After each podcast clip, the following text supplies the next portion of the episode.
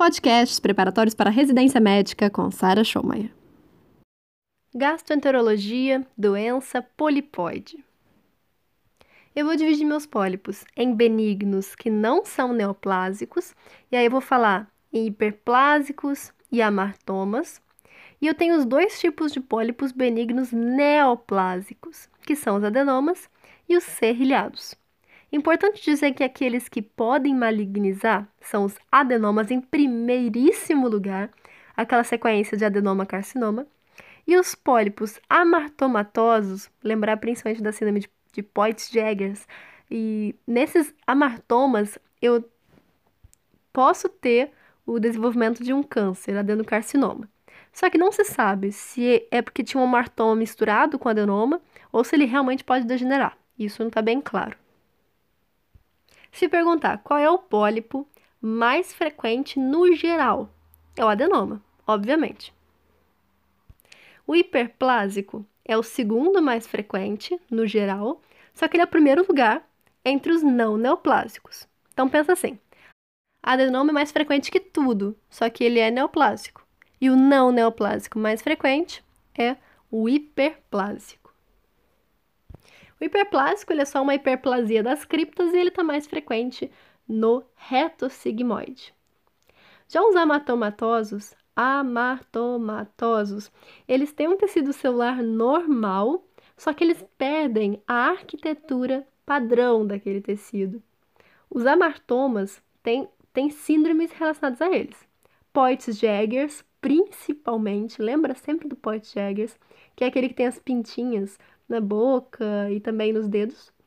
Eu tenho a polipose juvenil, a síndrome de Colden, e a primeira parte, o, o col, né, caldo, Colden, ele lembra vaca, e vaca tem mama, tá? Mama tem câncer, então lembra disso. O síndrome de Colden tem câncer de mama. Síndrome de Colden, escreve C-O-W, Colden tem câncer de mama, não esquece disso. E tenho o Cronkite Canadá. Cronkite Canadá. Cronkite Canadá. Cronkite Canadá. Esse pensa num careca com distrofia das unhas.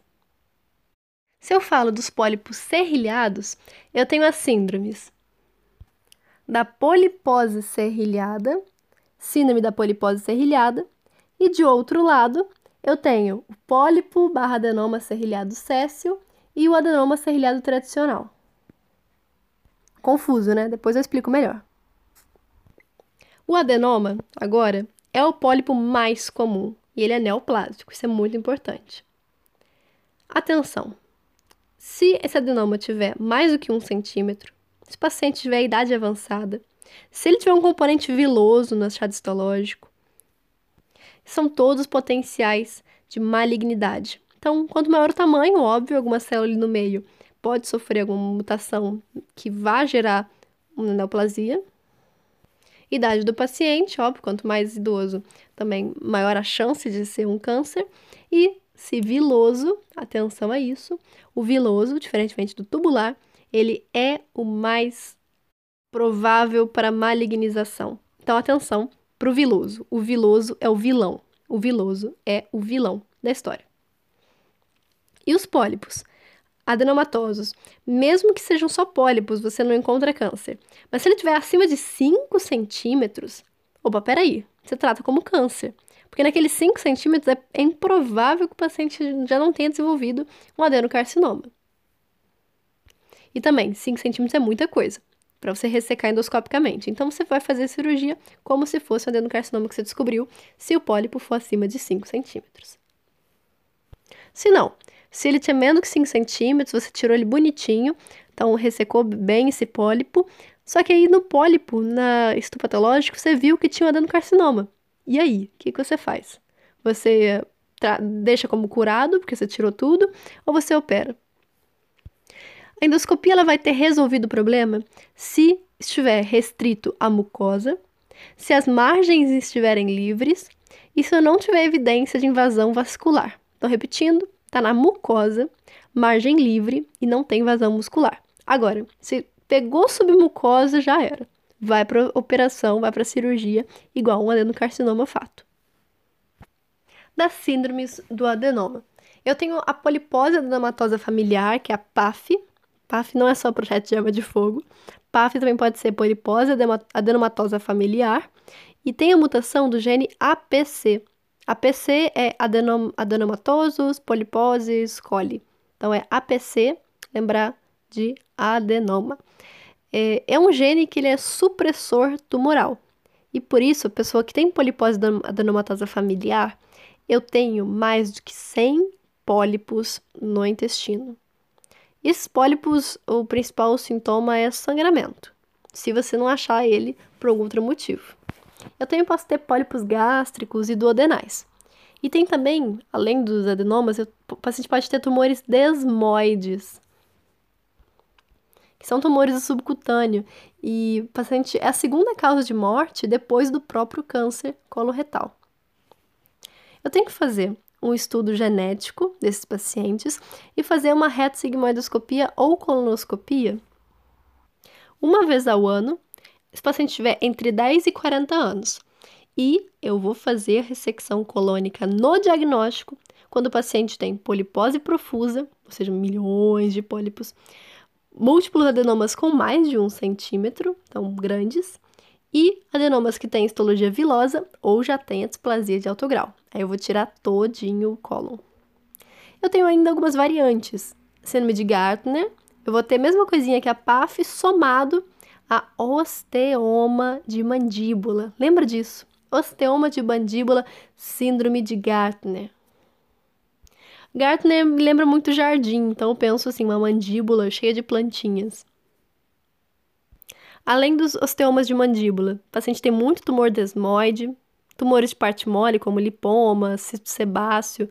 Lembra do cisto sebáceo? Apareceu na questão, pensa nele. E dentes extranumerários, então tem muito, muito, muito dente na boca. E ele também tem mais risco para tumor de tireoide. Outra variante, além da Gartner, é a Turcot. Então tem PAF, que é a clássica.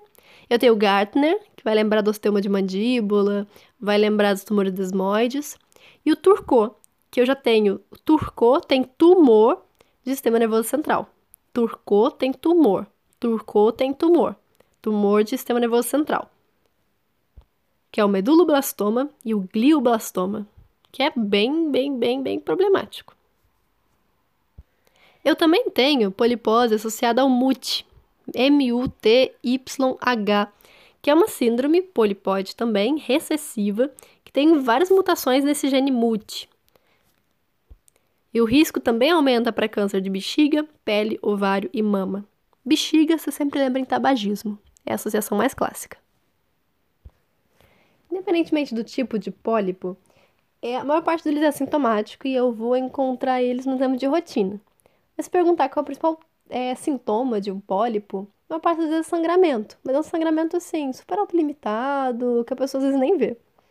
Eu posso dividir esses pólipos em pediculados, que são aqueles que têm uma haste e ele realmente parece um cogumelo, e os césseis, que eles são têm uma base mais alargada. O céssio é pior, no, no sentido de, se eu tiver um adenocarcinoma num pediculado, ele vai ter que caminhar por toda a haste até chegar na submucosa, por exemplo.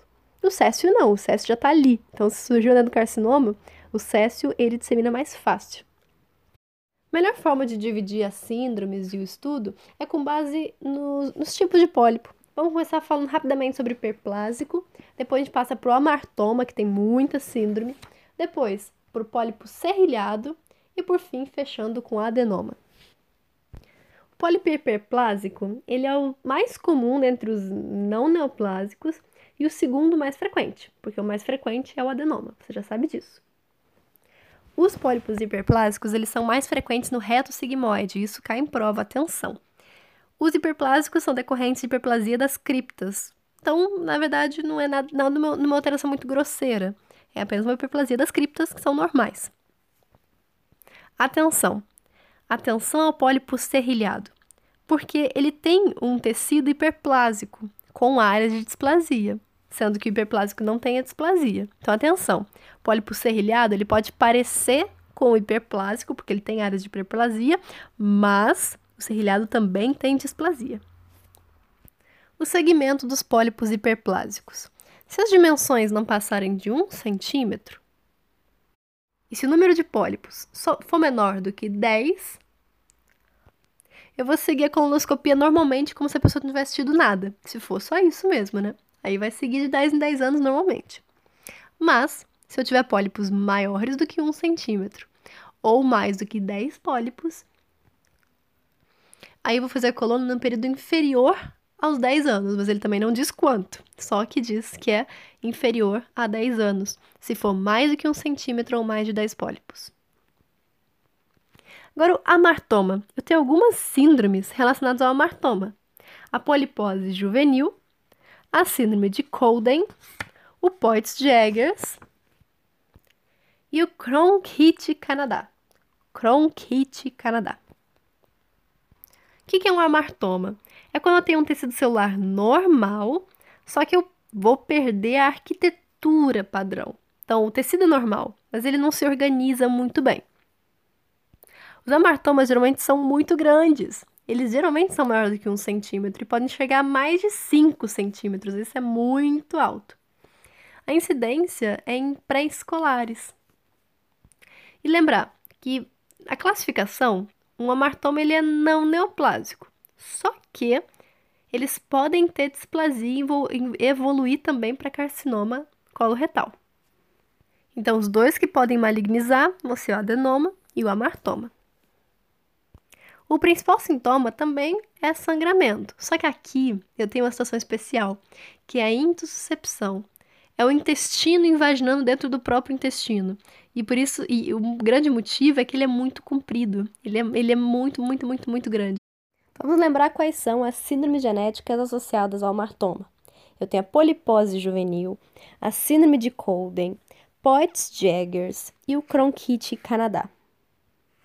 No pólipo juvenil, eu tenho 10 ou mais pólipos coloretais amartomatosos. Lembrar que polipose juvenil é um tipo de amartoma, ok? É uma herança autossômica dominante e por isso os pacientes normalmente têm parentes de primeiro grau afetados. E nesses casos, a gente chama de polipose juvenil familiar. Se for isolado, polipose juvenil. Se tiver dentro de uma família, polipose juvenil familiar. Mutação é em três genes específicos, mas todas elas estão relacionadas com o fator transformador de crescimento beta. No quadro clínico, o paciente vai ter sangramento, então ele vai ter hematoquesia, ele vai ter a anemia por conta disso também, hipoproteinemia e hipocalemia, potássio baixo. O paciente vai se apresentar entre 10 e 20 anos.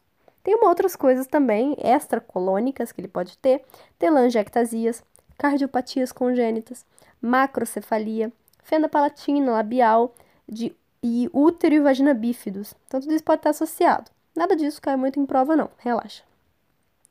A avaliação tem que ser periódica entre 1 e 3 anos, a partir dos 12 anos. Então, depois dos 12 anos, avaliação a cada 1 ou a cada 3 anos. Porque tem risco de malignidade. É a martoma. O amartoma é mais raro que o carcinoma, mas pode sim malignizar. Quando é que eu faço uma cirurgia profilática no paciente com polipose juvenil? quando eu tenho mais do que 20 pólipos, se eu tenho displasia grave em algum deles, se eu tenho sangramento intratável ou se eu tenho muita perda de proteína por causa de enteropatia. Que eu vou fazer é uma colectomia total e geralmente a gente espera até a segunda década de vida. Porque mesmo se tiver o câncer ele demora muito tempo para se desenvolver também. E aí a gente consegue um tempo bom, o paciente já está mais adulto e também vai, o risco dele de neoplasia ainda não é tão grande. Síndrome de Colden. Também é autossômico dominante, vai gerar amartomas, só que aqui tem uma diferença. Eu tenho outro gene, que é o gene PTEN. PTEN. PTEN, com N no final. PTEN. A grande característica que se perguntam em prova é que o Colden, lembra cow, cow, lembra em vaca, lembra em mama. Então, o Colden, lembra do cow, né, do cow, que tem câncer de mama. E outras coisas também. Tem também o gangliocitoma displásico de cerebelo. Gangliocitoma displásico de cerebelo, meu Deus. Pode ter macrocefalia e também tumores de tireoide.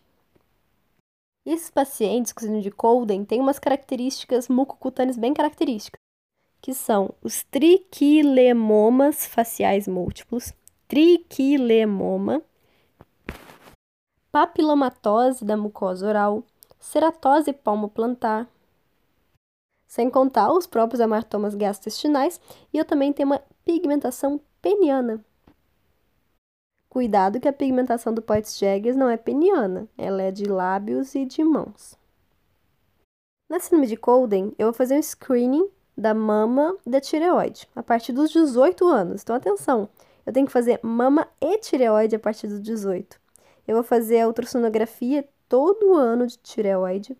Vou fazer mamografia a partir dos 30, 35 anos, colono também a partir dos 35 anos, repetindo sempre a cada 5 anos, e eu vou fazer um exame dermatológico anual, ok? Lembra de tudo que tem: mama, tireoide, amartoma intestinal, exame dermatológico, lembra de cada um dos aspectos síndrome de Colden. Agora, Poitts-Jaggers também é autossômica dominante, então as três, por enquanto, são autossômicas dominantes. Aqui a alteração no gene é o STK11. STK11. STK vem de serina treonina quinase. STK11. STK11. STK11. STK11. STK11. Decorou? Porque Poitts-Jaggers cai bastante. STK11. Aqui o que mais cai é em relação à hiperpigmentação cutânea. E esse paciente ele tem muito risco de neoplasia coloretal. Não necessariamente vem da martoma, mas ele já tem uma predisposição a ter cânceres nessa região. E também intestino delgado, não esquece dele, hein? Esse paciente vai ter então a hiperpigmentação na região perioral, perianal, mãos e pés. E é legal porque ela surge na infância, só que ela pode amenizar e até sumir com a puberdade. E aí você perde aquele, esse sinal tão típico para o diagnóstico. Sabe outra coisa legal? Aqui a gente está falando de pólipo mais do intestino grosso, só que o Poitts-Jaggers predomina no intestino delgado. Muito, muito, muito no jejuno. Então lembra disso. Jejuno, então parte mais alta, paciente com Poitts-Jaggers. Lembra disso, intestino delgado é o mais frequente. E lembrar que se você diagnosticou Poitts-Jaggers, hum, fica atento porque eles têm muita neoplasia concomitante, colo retal. Como é a o paciente pode ter um sangramento digestivo, uma dor abdominal, mas a intussuscepção é aquela coisa bem marcante. Como é que a gente faz então o segmento desse paciente? Vou fazer endoscopia e colono, que começam aos 8 anos de idade. Se eu encontrar pólipos, eu faço a cada 3 anos até os 50 anos. E aí vou ressecando que eles vão aparecendo. Se eu não encontro pólipos, aí eu posso ficar mais tranquilo e eu volto a fazer o exame a partir dos 18 anos, fazendo a cada 3 anos até os 50 anos. Depois dos 50 anos, eu vou ter que fazer anual. Então não é que para nos 50 anos, então eu vou ter que fazer anual nos pacientes com portes Jaggers. Fechou? Então faz aos 8 anos. Tem pólipo? Repete a cada 3 anos até os 50 e depois de 50 faz anual. Não tem pólipo? Repete aos 18 e vai fazendo de 3 em 3 até os 50 depois anual. Fez sentido na sua cabeça? Na minha fez. Então vamos memorizar assim. Quando é que eu tenho que fazer a ressecção cirúrgica segmentar? Vou fazer nos pólipos que têm mais do que 1,5 centímetros ou que o próprio endoscópio não consegue tirar. Então, eu vou fazer a ressecção cirúrgica segmentar, vou tirar aquela porção do intestino. Lembra que eu falei que aqui os pólipos eles são mais frequentes no jejum? Isso é um grande problema. Porque como é que eu vou acessar com um equipamento endoscópico? Eu tenho que fazer a cápsula endoscópica. E aí, nesse caso, sempre que possível, sempre que disponível, a cápsula endoscópica também a partir dos 8 anos, repetindo a cada 3 anos, é muito importante para esses pacientes. Agora, para a gente fechar os amartomas, eu tenho a síndrome de Cronkite Canadá. Cronkite Canadá. Cronkite Canadá. Cronkite Canadá. Ok? Ela é uma síndrome não hereditária. E isso é uma coisa, a primeira coisa que muda aqui. Até então era tudo autossômico dominante. Na Crohn Kit Canadá, não tenho nenhum tipo de hereditariedade. Aqui eu vou ter, então, polipose amartomatosa, a gente está falando de amartoma até agora. Tenho hiperpigmentação cutânea também, mas aqui o que mais cai em prova é um paciente careca com problema de unha. Então, nossa, coisa estranha, né? Pois é, o paciente tem alopécia e o paciente tem onicodistrofia. Além de várias outras coisas, tem diarreia, dor, dor abdominal. E a Crohn Canadá tem uma coisa importante, ela é uma condição pré-maligna. E ele pode ter pólipo por tudo quanto é lado, delgado, cólon, estômago, mas não dá no esôfago. Sabia que a mortalidade dessa síndrome é tão alta, tão alta, tão alta? Em 5 anos é de 55%. Isso é muito alto para uma síndrome polipoide. Geralmente o paciente morre porque ele sangra muito, faz sepsis, insuficiência cardíaca. Essas são as principais causas de morte. Pólipo serrilhado agora. Isso aqui é bem confuso, presta atenção. Eu tenho a síndrome da polipose serrilhada, então síndrome da polipose serrilhada. E de outro lado eu tenho o pólipo barra adenoma serrilhado céssio e o adenoma serrilhado tradicional. Então pensa do lado da síndrome, do outro lado do pólipo. Na síndrome, eu tenho pólipos hiperplásicos, então, atenção, pólipo hiperplásico, múltiplo, grande. E também alguns pólipos mistos, então que tem hiperplásico barra adenomatoso, e eu tenho os adenomas serrilhados. Então, qual é o critério? Eu tenho que ter pelo menos cinco pólipos serrilhados proximais ao, ao cólon sigmoide, dos quais dois ou mais têm mais do que um centímetro. Qualquer número de serrilhados proximais ao colo sigmoide, desde que eu tenha familiar de primeiro grau com a síndrome. Então, não precisa ter mais do que um centímetro nesse caso. Basta eu ter qualquer número de pólipos serrilhados, desde que eu tenha parente de primeiro grau já diagnosticado. E né, um, um, terceiro critério, se eu tiver mais do que 20 pólipos serrilhados de qualquer tamanho, em todo o colo, então mais de 20 pólipos serrilhados, tem a síndrome. Mais do que 5 pólipos serrilhados proximais ao sigmoide, sendo que dois ou mais têm mais do que um centímetro. E o terceiro, qualquer número de pólipos serrilhados proximais ao sigmoide, desde que eu tenha também um parente primeiro grau acometido. Eu vou fazer coluna a cada dois anos, porque tem sim um risco de câncer de cólon. Agora vamos falar dos pólipos serrilhados sésseis. Eles são mais prevalentes no cólon proximal e tipicamente não têm displasia. Só alguns pequenos focos. Só que os adenomas serrilhados tradicionais, que são muito mais prevalentes no reto sigmoide, eles têm uma displasia leve difusa. Então, os pólipos serrilhados sésseis, eles têm só pontinhos focais assim de displasia, mas ele mesmo ele não tem displasia. Mas o adenoma serrilhado tradicional, esse sim, ele tem uma displasia leve difusa. E eu vou conduzir eles como se eu tivesse achado, por exemplo, um adenoma. É a, a conduta a partir dali.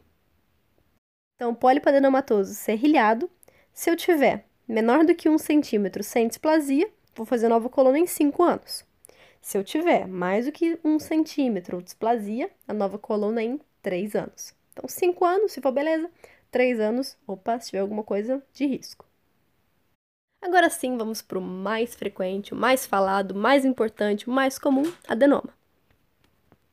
Ele é bem mais frequente na região do sigmoide e reto. É o pólipo neoplásico mais comum, não esquece disso. Eu vou dividir a histologia dele em viloso, túbulo viloso e tubuloso. Lembra que o vilão é o viloso. O vilão é o viloso. Então é o pior deles, pior tipo de pior prognóstico. Não de pior prognóstico, mas é o que degenera mais para câncer. E quais são os critérios que eu tenho de risco para degeneração de um adenoma para um carcinoma?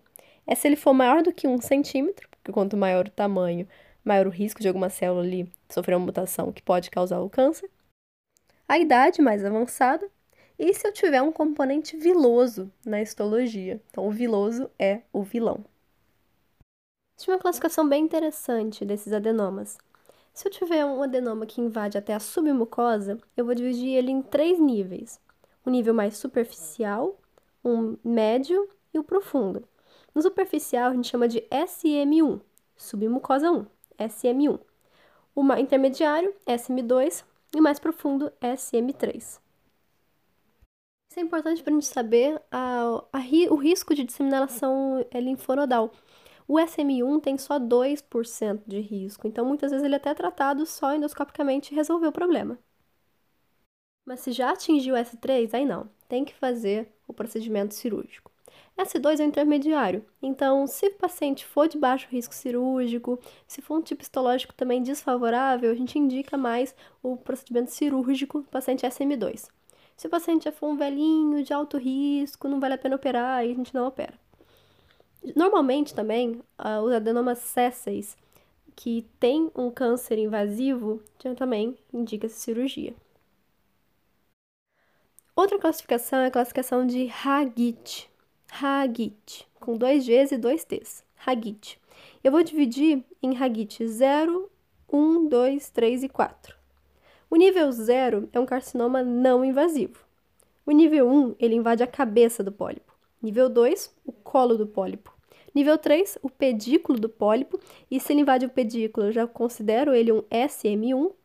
E o nível 4 é quando invade a base do, do pólipo. E aí subdivide em SM1, SM2, SM3, que a gente já viu.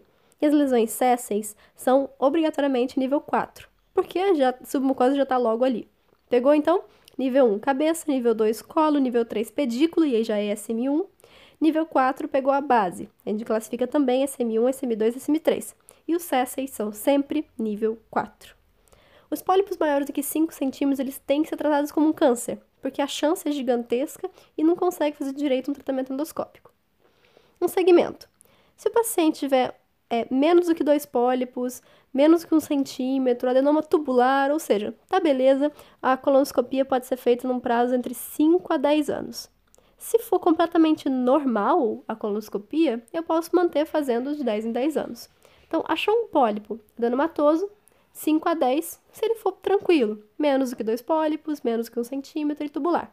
Agora, se eu tiver adenomas avançados, ou seja, mais do que um centímetro, histologia vilosa ou displasia de alto grau, ou até mesmo, se tiver muito adenoma, entre 3 e 10 adenomas, eu vou repetir a colonoscopia em 3 anos. Então, repetindo desde o início. Não achou nada, 10 anos. Achou pólipo, mas pólipo tranquilo. Era tubular, menor que um centímetro, menos do que dois pólipos. Repete de 5 a 10 anos. Se tiver adenoma avançado, que significa mais do que um centímetro, viloso ou com displasia de alto grau. Ou se tiver muito adenoma, 3 a 10, eu vou repetir 3 anos. Se nessa segunda colonoscopia eu achar um adenoma de baixo risco ou nenhum pólipo, eu faço de novo em 5 anos. Se achar de novo um avançado, 3 anos. E assim continua né, infinitamente. Então eu vou ter 10 anos, 5 anos e 3 anos. 10 anos não achou nada, 5 anos está tranquilo, 3 anos é um adenoma grave. Falamos então se a gente conseguiu encontrar ou não um pólipo na colonoscopia. Agora, quando é que eu começo o rastreio? Rastreio de todo mundo, porque a idade também é um fator de risco, começa aos 50 anos. Mas, se eu tiver história familiar importante, eu vou começar aos 40 anos ou 10 anos antes do caso índice mais jovem. Então, se, se, por exemplo, o familiar teve um câncer aos 35 anos, eu vou começar aos 25 anos, 10 anos do mais jovem. E vou repetir nesses pacientes com alto risco de 5 em 5 anos, mesmo que eu não encontre nada. Quem são os pacientes com fator de risco? Aqueles que têm um familiar de primeiro grau com diagnóstico de câncer antes dos 60 anos, ou se já tem um adenoma avançado de primeiro, então parente de primeiro grau. Ou dois ou mais parentes de primeiro grau, mesma coisa, com câncer ou com adenoma avançado de qualquer idade. Então, ou é um abaixo dos 60, ou são dois ou mais de qualquer idade. Mas nos dois casos, o parente tem que ser de primeiro grau, não adianta ser um vizinho, familiar, parente super distante. E quando é que eu vou parar o screening? Quando a expectativa de vida for inferior a 10 anos. Então, geralmente, para-se nos 80 anos. Polipose adenomatosa familiar. É muito importante, cai muito em prova. É quando eu encontro mais do que 100 pólipos no intestino, com uma herança genética, que é autossômica dominante, causada por mutação no gene APC, que é localizado no cromossomo 5q. É um gene supressor de tumor. Aproximadamente 100% dos pacientes com polipose adenomatosa familiar vão ter câncer em torno dos 40 a 45 anos. Então é super importante diagnosticar e tratar corretamente. Aqui os sintomas geralmente não tem, e quando tem é um sangramento, diarreia, perda de peso, anemia. É, e a polipose adenomatosa familiar não é só no cólon. Eu posso ter pólipo gástrico, pólipo do duodenal. Se eu encontrei um paciente com PAF, polipose adenomatosa familiar, eu vou fazer a colectomia profilática pelo risco do câncer. E os pacientes, eles geralmente falecem por, em primeiro lugar, o próprio câncer coloretal e, em segundo lugar, os tumores desmoides. Esses tumores desmoides são massas fibrosas. E esses pacientes, além do, de ter uma predisposição ao câncer coloretal, aos tumores desmoides, também têm neoplasias de delgado, osteomas, hipertrofia do epitélio pigmentado retiniano, que é muito clássico e tem alta especificidade. Então, hipertrofia do epitélio pigmentado retiniano, que é aquele epitélio pigmentado da retina, primeira camada.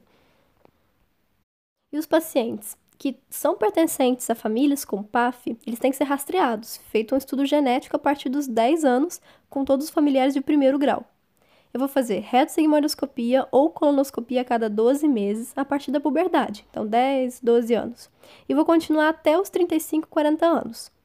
Se não tiver nenhum achado, então o paciente não tem a síndrome. E no caso do estudo genético, é importante primeiro ver se o próprio paciente que é afetado pela condição possui a mutação, que aqui é a mutação do gene APC, e se não, é importante procurar as outras mutações, por exemplo, a MUT, MUT-H, que é M-U-T-Y-H. Se eu encontrar, então, a mutação, eu, esse paciente precisa ser rastreado. E se eu encontrar, é, por exemplo, polipose profusa, múltiplos adenomas maior do que 1 centímetro, adenomas com histologia vilosa ou displasia de alto grau, nesses pacientes com risco, eu vou fazer a ressecção colônica. E a ressecção colônica eu posso ter de três maneiras. Ou eu vou fazer uma proctocolectomia total com ileostomia terminal, ou seja, tiro tudo e faço uma ileostomia. Ou posso tirar tudo, mas fazer uma bolsa ileal, e aí eu tenho que continuar acompanhando essa bolsa ileal também. Ou faço uma colectomia total, sem tirar o reto, e faço uma ilio-reto-anastomose. Nesse caso, eu vou é, preservar o reto, ele tem risco de neoplasia, então eu vou ter que fazer segmento. Mas geralmente fazem isso só quando o reto está poupado. Em alguns casos, não tem pólipos no reto. Quando o reto é, é preservado, eu tenho que fazer uma retoscopia anual. Naqueles pacientes que eu fiz o rastreio e só tem alguns adenomas pequenos, esparsos, eu vou fazer um segmento endoscópico e fazer a cirurgia mais ou menos no final do ensino médio desse paciente. Eu tenho um sistema, que é o sistema de Spiegelman, Spiegelman, que ele vai me dizer o risco de adenocarcinoma duodenal. Então, nesses pacientes com PAF, qual é o risco deles apresentarem adenocarcinoma duodenal? É só lembrar do nome Spiegelman. Eu tenho variantes da PAF, que é a síndrome de Gartner e a síndrome de Turcot. A síndrome de Gartner ela é completamente semelhante à PAF, com os mesmos riscos, os mesmos pólipos, só que ele tem também algumas características importantes. Osteomas de grandes ossos de mandíbula. Então, se ele falar na questão osteoma de mandíbula, é Gartner. Os próprios tumores desmoides são bem significativos. Lipomas, cistos sebáceos, dentes extranumerários, também cai muito em prova. É, a própria hipertrofia do epitélio retiniano, que também tem na PAF clássica. E esse paciente também tem um risco maior de tumor de tireoide. São os pacientes com síndrome de Gartner. E a síndrome de Turcot é a mesma coisa da PAF, só que está relacionado às tumorações no sistema nervoso central, como meduloblastoma, que é o principal, meduloblastoma, e o glioblastoma, que são super graves. Falando um pouquinho mais dos tumores desmoides da síndrome de Gartner, que também pode ter na PAF clássica, são lesões benignas. Só que eles não benignas porque não causam metástase, mas eles se infiltram e tem muita recidiva. Eles infiltram no mesentério, no reto peritônio, e o tratamento ele é cirúrgico só para os sintomáticos. E o que tem uma polipose familiar que é dita acento, atenuada. polipose familiar atenuada, em que eu não encontro 100 adenomas. Eu encontro 10 a 20 adenomas, geralmente no cólon direito. Por fim, a polipose associada ao MUTY, MUTY-H, M-U-T-Y-H, ela é autossômica recessiva, diferentemente da PAF, que é a autossômica dominante. Aqui eu tenho, vou fazer um teste genético nos pacientes que têm 10 a 20 adenomas e que têm a mutação do APC negativa, eu vou pensar nessa polipose associada ao MUT-H. Por fim, quando é que eu tenho que fazer colonoscopia? Muito rapidamente, como se fosse seis meses no máximo. Se eu tenho lesões césseis que foram retiradas em fatias, porque eu corro risco de deixar uma lesão. Pólipo maligno, então se eu encontrei, encontrei um pólipo, tirei e na no histopatológico ele veio como maligno, tem que fazer em seis meses. E se eu tenho displasia de alto grau em algum deles, também tenho que fazer em seis meses. Isso é o que mais cai, indicação de colonoscopia. 10 em 10 anos, a partir dos 50 anos, para quem não tem nada. Achou um pólipo, se ele for tranquilo, 5 anos. Se ele tiver displasia, se ele tiver é, displasia de alto, alto grau, é, viloso ou mais de um centímetro, ou vários pólipos, 3 a 10 pólipos, eu vou fazer em, em 3 anos. E se for lesão céssio, que foi tirada em fatia, pólipo maligno, displasia de alto grau, posso fazer em até 6 meses, que é o mais recomendado. Então, o problema é que isso varia um pouco de acordo com a referência. Então, você tem que mais ou menos aproximar o que, que ele quer. Tem referência, por exemplo, aquela questão da displasia. Tem gente que fala em 3 anos, tem gente que fala em 6 meses. Então, você vai ter que, na, na alternativa, escolher a melhor opção. Você acabou de ouvir os temas mais frequentes nas provas de residência médica sobre esse assunto. E se você quiser saber mais sobre dicas de estudo e de organização, é só me seguir no Instagram, arroba Sara.